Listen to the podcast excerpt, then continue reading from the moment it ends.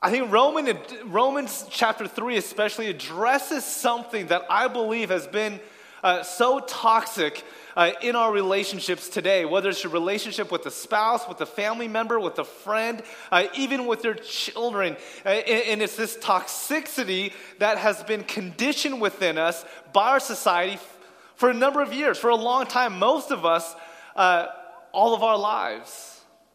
And, I love how Romans chapter 3 addresses it because, as a matter of fact, when I was studying and when I was preparing this sermon for Romans chapter 3, I thought to myself, this is going to be a very difficult sermon. Uh, because, A, the message of Romans chapter 3, if you've been around the church, is pretty familiar.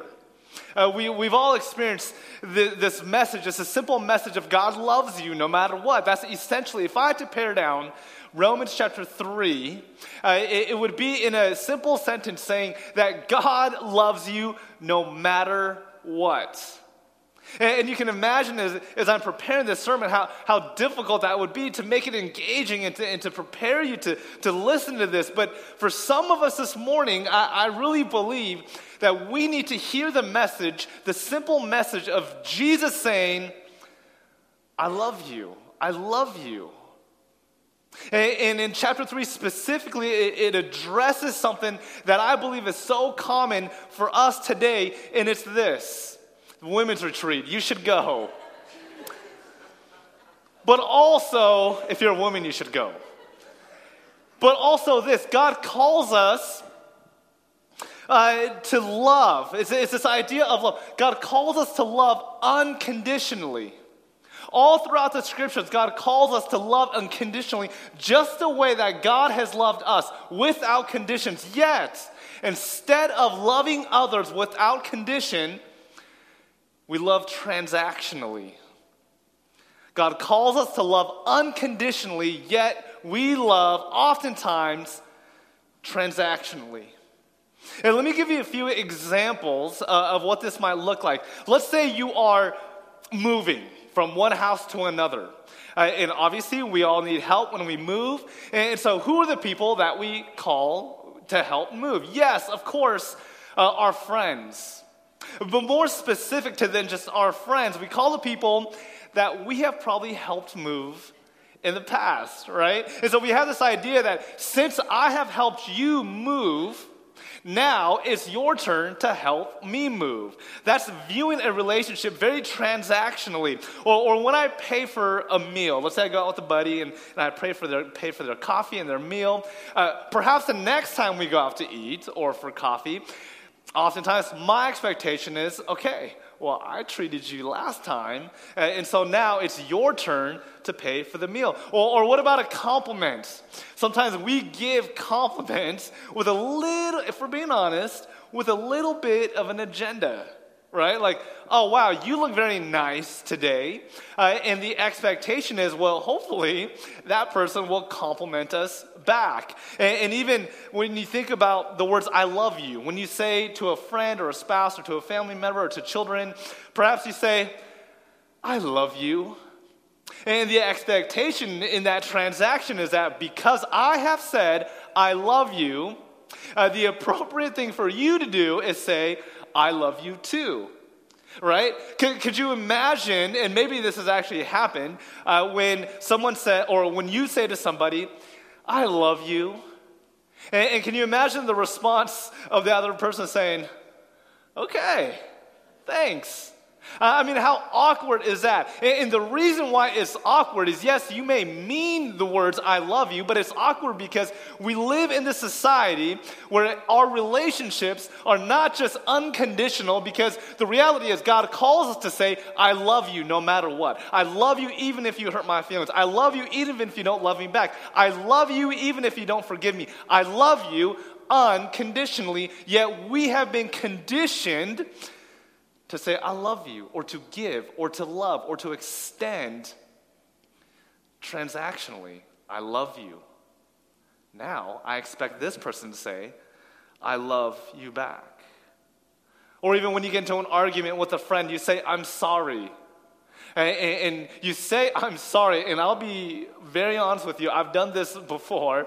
I say that I'm sorry, expecting this transaction of, I say I'm sorry, Therefore, now you say you're sorry, and then there's reconciliation.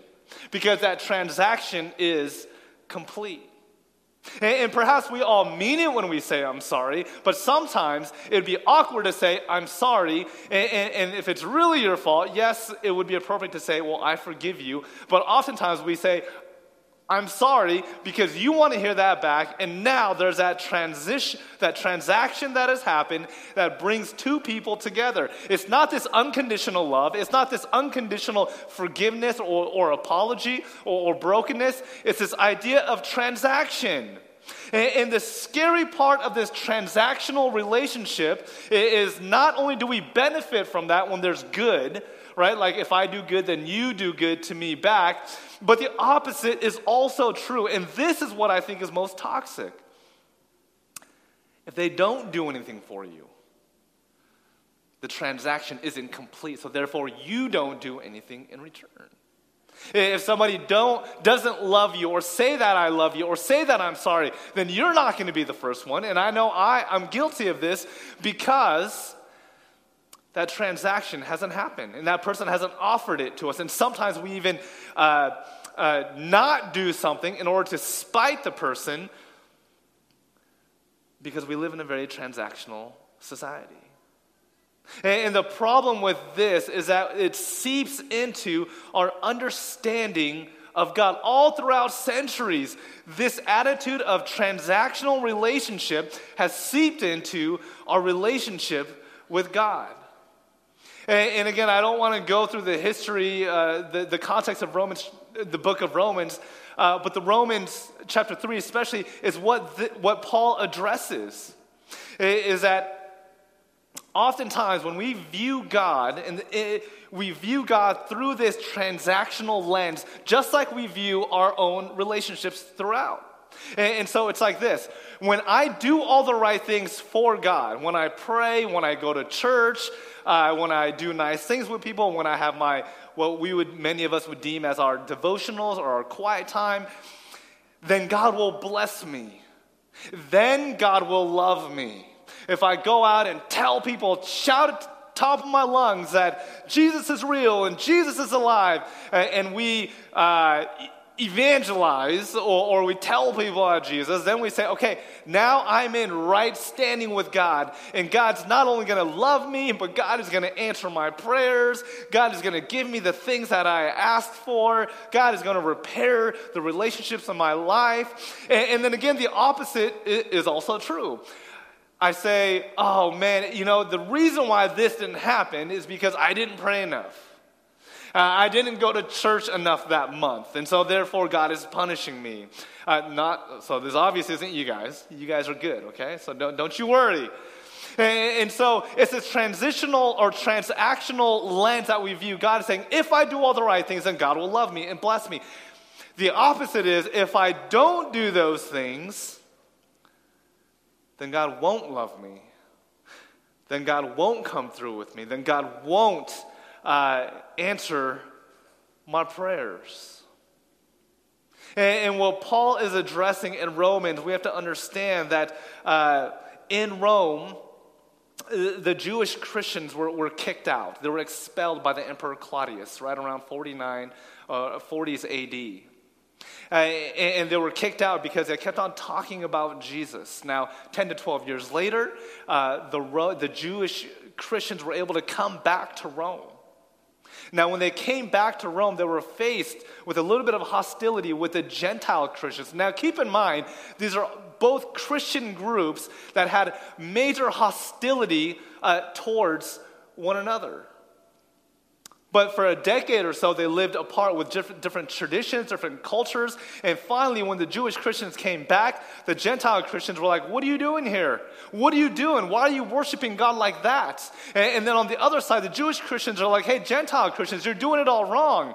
Uh, I know that you didn't grow up with the Torah. I know you didn't grow up with rabbis and the synagogues and these teachings and these laws. But uh, unless you do these things that are written in the law, then you are not right with God.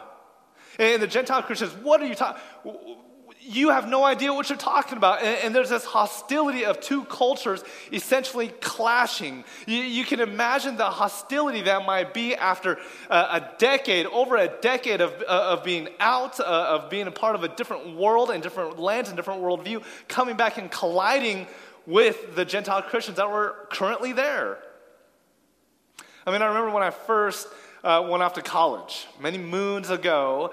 Uh, although I graduated from Seattle Pacific University, go Falcons. Yes. Here's, a, here's an awesome one. Here's, now, here's one. But I started off at WSU, go Cougs. Yes. Okay. So, obviously, if you, if you know where WSU is, it's in Pullman. So, when I immediately after graduating high school, I left uh, for uh, WSU. And, and when I left, I don't know if you have younger siblings, but my younger sister just completely took over my room. Like my room was no longer my room, even though my parents kept it there. Uh, you know, they, they kept my furniture, my bedding, and all that. Even though I moved, my sister completely took over my room, my closet, uh, even my bed, even you know the desk, and, and all those things. So essentially, my sister had two rooms uh, when I left. And, and the funny part is when I came back, like whether it's for holidays or Christmas vacation, I would essentially take my room back. And it was like, I don't know if you're around high school students at all, but oftentimes high school students can be uh, pretty dramatic, okay? Uh, very, very dramatic. And so when I would come home from, for vacation, she would claim that I was ruining her life that I just ruin everything all the time because I came back on it for like a holiday vacation and took my room back. And, and we'd always argue about like why she moved my furniture, that this was still my room. And she was saying, no, you're gone, you're in college, this is my room, and, and, and you know, I'm gonna use it the way I want. And, and I look at that, I, I, when I was reading this, I, I look back at that experience because there was that little bit of hostility when I would come back and say, This is my room. No, this is my room. You're gone. You've left. Life has moved on without you. And, we look at this story, and, the Jewish Christians are like, What do you, what do you got, what, Gentile Christians, what are you doing? We're gone for 10 years and you've made a mess of yourself. Now, let me teach you what it looks like to love and to follow Jesus and to be strong and faithful Christians or believers of the way, is what they called it during that time. And the Gentile Christians were speaking and saying, you know what, it, it doesn't have to be this way. It doesn't have to be this way. And, and so quickly, Paul says this. And this is kind of a verse that has been around the church for a long time. Paul says, since all have sinned and fall short of the glory of God. He comes up and he's kind of a mediator and he says, Hey, Jewish Christians, Gentile Christians, you guys have all sinned. You guys have all missed the mark. You guys aren't better than one another. And that's a message that uh, I focused on last week. Uh, but I look at this verse and I say, man, for centuries, Christians and pastors and missionaries, they read this verse and they always stop right here. This is like the coin verse that all have sinned and fallen short of the glory of God. In other words, what oftentimes is proclaimed in this single verse is that, hey, you didn't quite make it. It's a bit out of context when we look at that. We, we extrapolate, we take this verse alone, and we say, look, people, you need Jesus, which is, I believe it's also true, but we use this a little bit manipulatively, abusively, and we say, Look, you have fallen short of the glory of God. Ultimately, you have not quite made it. You didn't do all the right things. You weren't good enough to receive God's glory, God's love, God's acceptance. You didn't say the right things. You didn't do the right things. You didn't read the right things. And essentially, what this does is it perpetuates our transactional relationships, not only with others, but our transactional relationship with God. Essentially, what this verse is saying is what, well, what we've pulled out and what we've said is you haven't done enough to complete this transaction of God's love. You've fallen short. You didn't do it. And it's dangerous when it seeps into our understanding of a transactional God. It seeps into our transactional relationships and our understanding, seeps into our relationship with God, and we view God as merely transactional. Again, meaning if I do all the right things and say all the right things, go to church an X amount of times, then God will complete the transaction and love me back. And this was the message that was being uh, proclaimed that the, Jew, that the Gentile Christians actually got right when they told the Jewish Christians that they got it wrong. Because the Jewish Christians would come along and say, here's what you have to do. You have to read the Torah. You have to memorize this. You have to obey the commandments. Uh, you have to go to church. You have to do sacrifices. You have to do rituals. Otherwise, you will have missed the mark. Otherwise, you will not be blessed. Otherwise, God will not be faithful to you.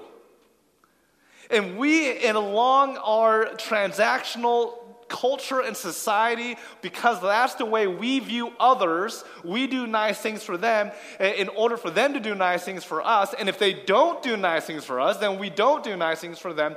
That attitude and mentality seeps into our relationship with God, and our unconditional God switches to be a transactional God.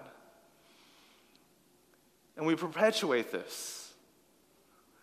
We grow this ourselves, uh, this false understanding of who God is because of our experiences with others that informs us. I mean, even today, we see even religious leaders say that every time there's a tragedy of some sort or a natural disaster, that there's some uh, people, religious people, that, that would claim that that's punishment uh, for whatever their wicked ways were. And, and you know? I don't understand the, the, complexities and all of why things happen, especially natural disasters and, and illnesses, and I, I don't pretend to know. But what I do know that is that God is not vindictive.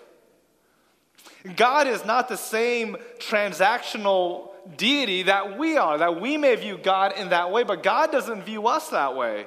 And so I would say to these religious people that you've got it wrong, that you have missed the point of who and how God loves God's own people. But see, because we're so seeped into this transactional mentality, we view God in that same way. Man, because the people over here, you know, committed these atrocious sins and, and they've got it wrong. That is why there was an earthquake or a typhoon or a hurricane or whatever it is. That is why. I can't tell you, I can't emphasize to you enough how far away that is in representing God's love for us. Because instead of reading uh, Romans just in that singular verse, we have to read the whole thing. We have to read the whole thing, and it says this But now, apart from the law, the righteousness of God has been disclosed. It's been known. Righteousness of God has been known to everybody sinners, uh, less sinners, more sinners, Gentiles, Jews, Greeks. The righteousness of God has been revealed and is attested by the law and the prophets. The righteousness of God through faith in Jesus Christ for all who believe for all who believe. This was a very radical statement. If you believe in the work the life the death and the resurrection of jesus you have involved yourself and, and, committed your life to a love that is absolutely unconditional that god will love you no matter what. And, and god and paul's saying believe that. It's been revealed to you And he says this For there is no distinction, no distinction, since, and then here's the verse uh, that we all know since all have sinned and fallen short of the glory of God, they are now justified. Those that have sinned, that have fallen short, are now justified by his grace as a gift through the redemption that is in Christ Jesus. There's a gift and one thing about a gift is that a gift can never come with contingencies. Right? If you, if you give a gift with contingencies, that's not really a gift at all. In fact, that's more of a transaction. Uh, But here in verse 24, it says that through the grace of God, through the, through the work and the life and the death of Jesus, what he did on the cross, that was powerful and strong enough to cover everybody. And, and I would go as far as like, even if you don't know Jesus, even if you have doubts or you're skeptical, you know what? That's okay. I'm glad you're here. And let me just tell you, you are deeply and profoundly loved by Christ. And that cross is evidence of that. Evidence of that. And that's the gift that, we, that is offered. That is offered to all of us.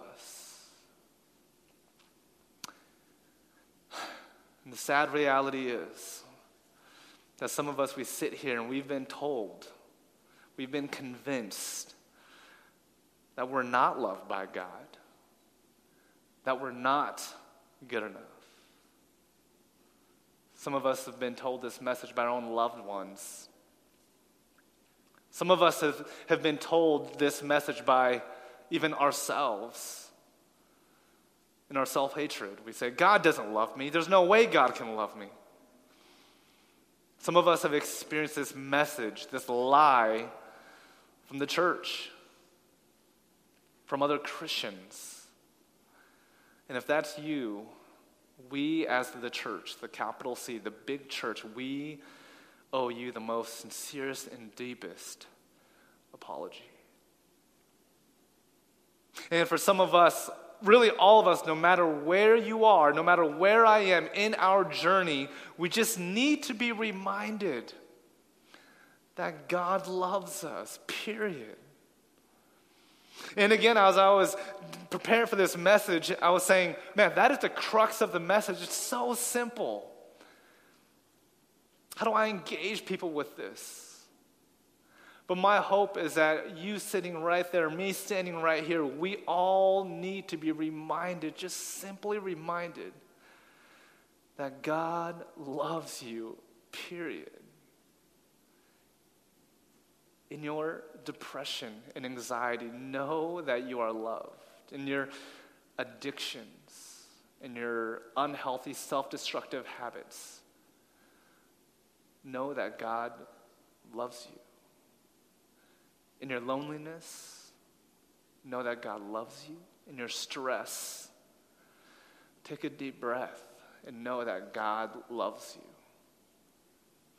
In your mistakes, I'm not saying that God condones and wants you to live this life of self destruction, but even in the midst of that, God loves you.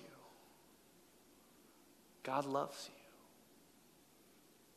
And the most dangerous part of this transactional God is that it leads us to a transactional future. And here's what I mean by that. What we believe is that when we view God as a transactional God, then there comes a transactional future, meaning uh, in our life, our life, it becomes a huge math equation. So maybe for those of you that think, that think linearly, you're like me, and this is the way we view our life. As long as I do X, then Y will happen. As long as I do Y, then Z will happen. In other words, if I get good grades and I get to a good college, and if I get to a good college, I get to a good job, then I am wealthy and I live happily ever after. Even in our relationship with God, as long as I love God, go to church, then all I will ever do is experience joy and happiness. If I get into a relationship, a marriage, a friendship, whatever it is, and I say all the right things and do all the right things, then it will thrive. As long as I do that X, then Y will happen. As long as I raise my children in such manner, uh, then Y will happen. I mean, you name it. You fill in the blank. We all have our X's and Y's. As long as we do X, then this future will happen. Because our life, our relationship with God, and our life with our relationship with others and ourselves uh, becomes this transactional future. As long as I do X, then Y will happen. And the problem is that many of us, we've learned this the hard way, that this isn't, this isn't true. We've all experienced that this is merely, merely wishful thinking. And oftentimes, and maybe you guys are all with me here, life can end up something like this.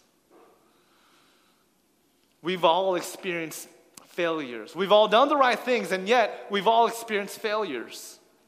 We've all loved so passionately when we've loved and we've given ourselves so much and we've been so sacrificial, yet we've all experienced heartache. We've all worked really hard in, whatever it is to accomplish something, but yet we've all experienced missed opportunities. We've all experienced closeness with people, uh, yet we've all experienced loss at the same time, and even death. I mean, the reality is, this is actually a better representation of our life than this graph right here. Because so sadly, what we often do is we take in a transactional God, saying, Okay, God, as long as I love you, you will love me back. As long as you love me back, I'm going to do X, then Y will happen. This is the blessing, this is the prayers that you have responded to. And yet, we're stuck in this collision of, okay, I did all the right things, I love God the right way, uh, I, I prayed all the right things, and yet still my life looks like this.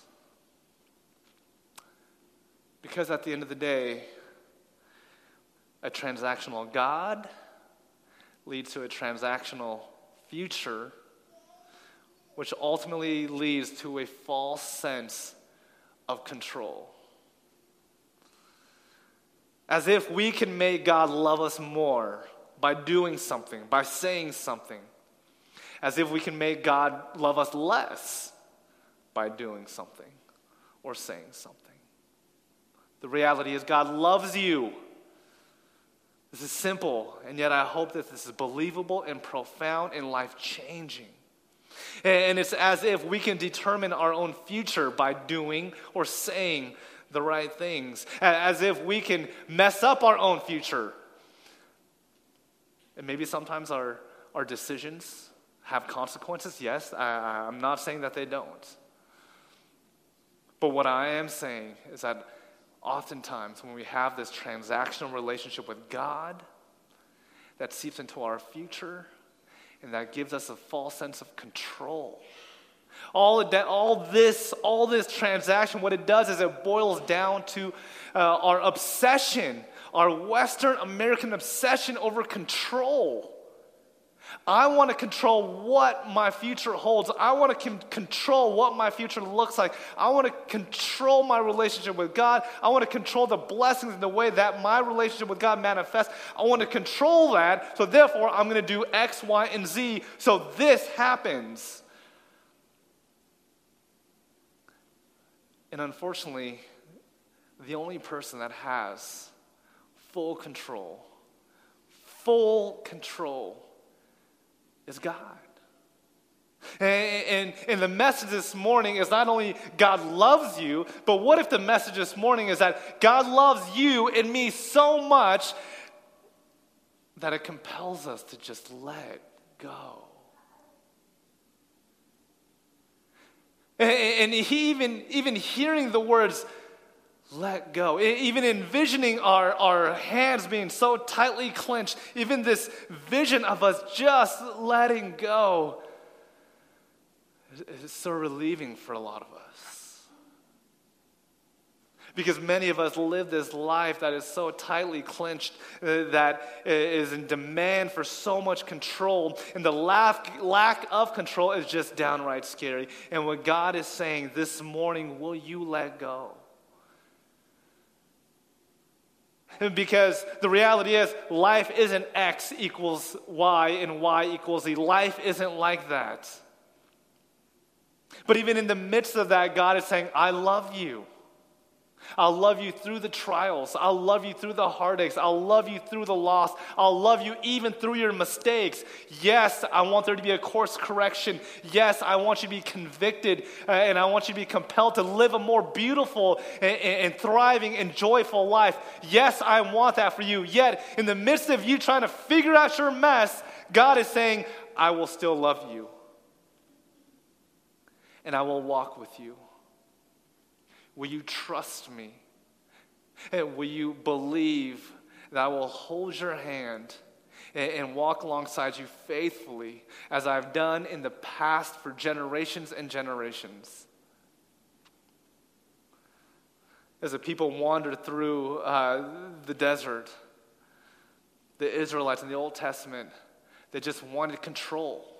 They wanted control. They wanted to know exactly how things were going to play out. They wanted to, to know how they were going to eat, not just that day, but the following days after. They wanted to know when they were going to arrive to this, this promised land that God has promised them, this land filled with milk and honey.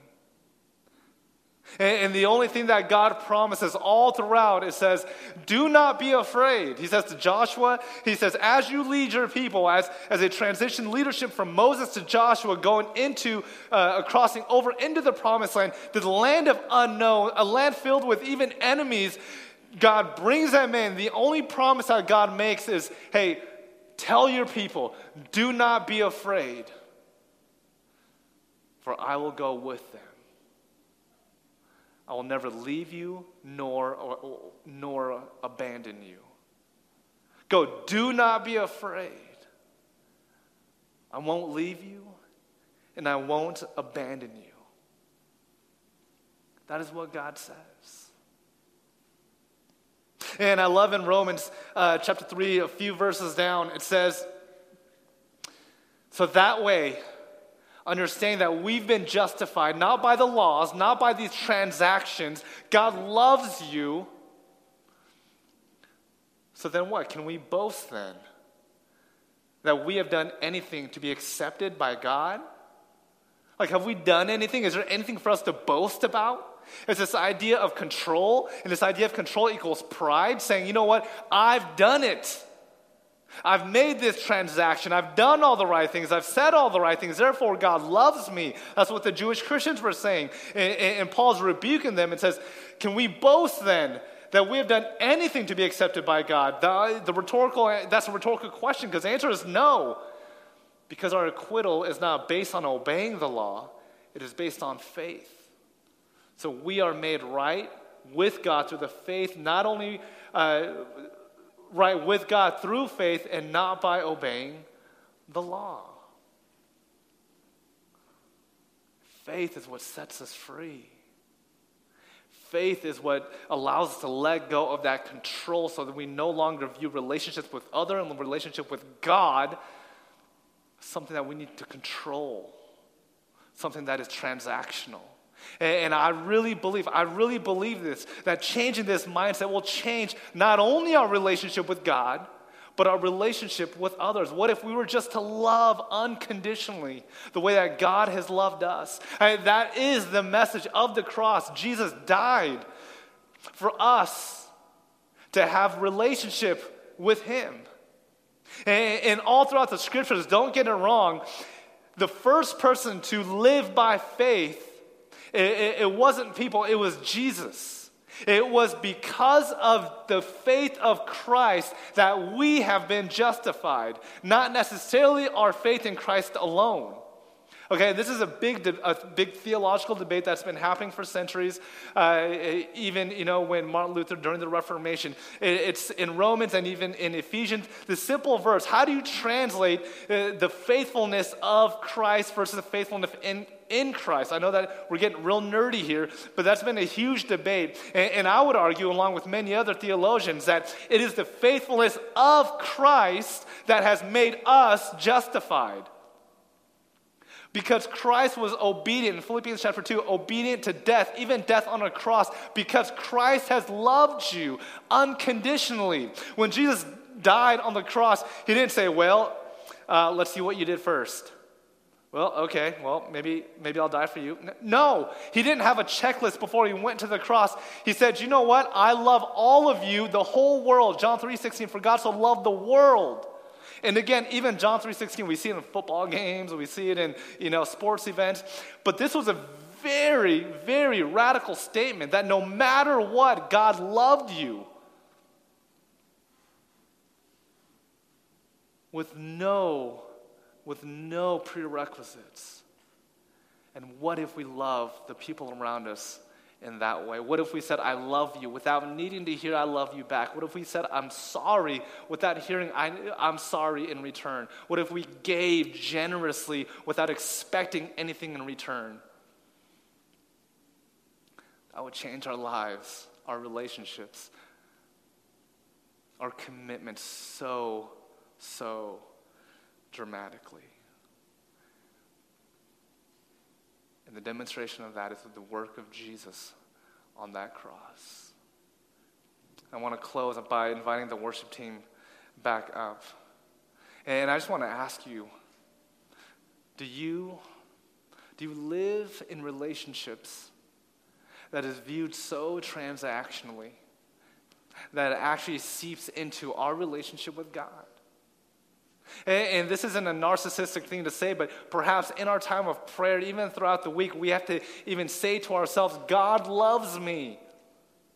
Eh, in the Psalms, it says, You are wonderfully and fearfully made. Each and every one of us are created in the image of God, and therefore God loves you. You, no matter what, where you come from, no matter what you've done, you bear the image of God, and you are precious to God. So simple. Yet, will you believe that this week?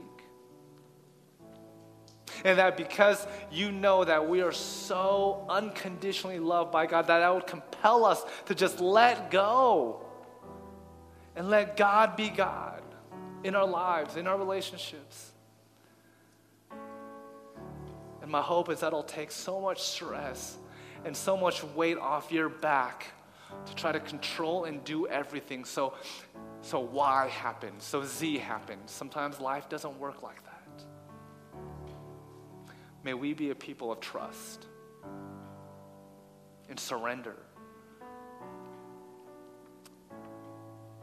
And know that that changes our lives and our relationships.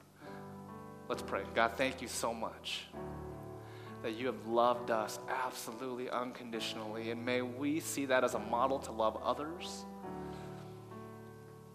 Though that you call us to, to repent and to transform uh, closer and closer to your image, uh, as we even figure what that means and what that looks like, God, you love us throughout the entire process. And may we extend that love to others. Because we know through letting go and through loving, the way you have loved us, that rids us of the stress of just having to be in complete control.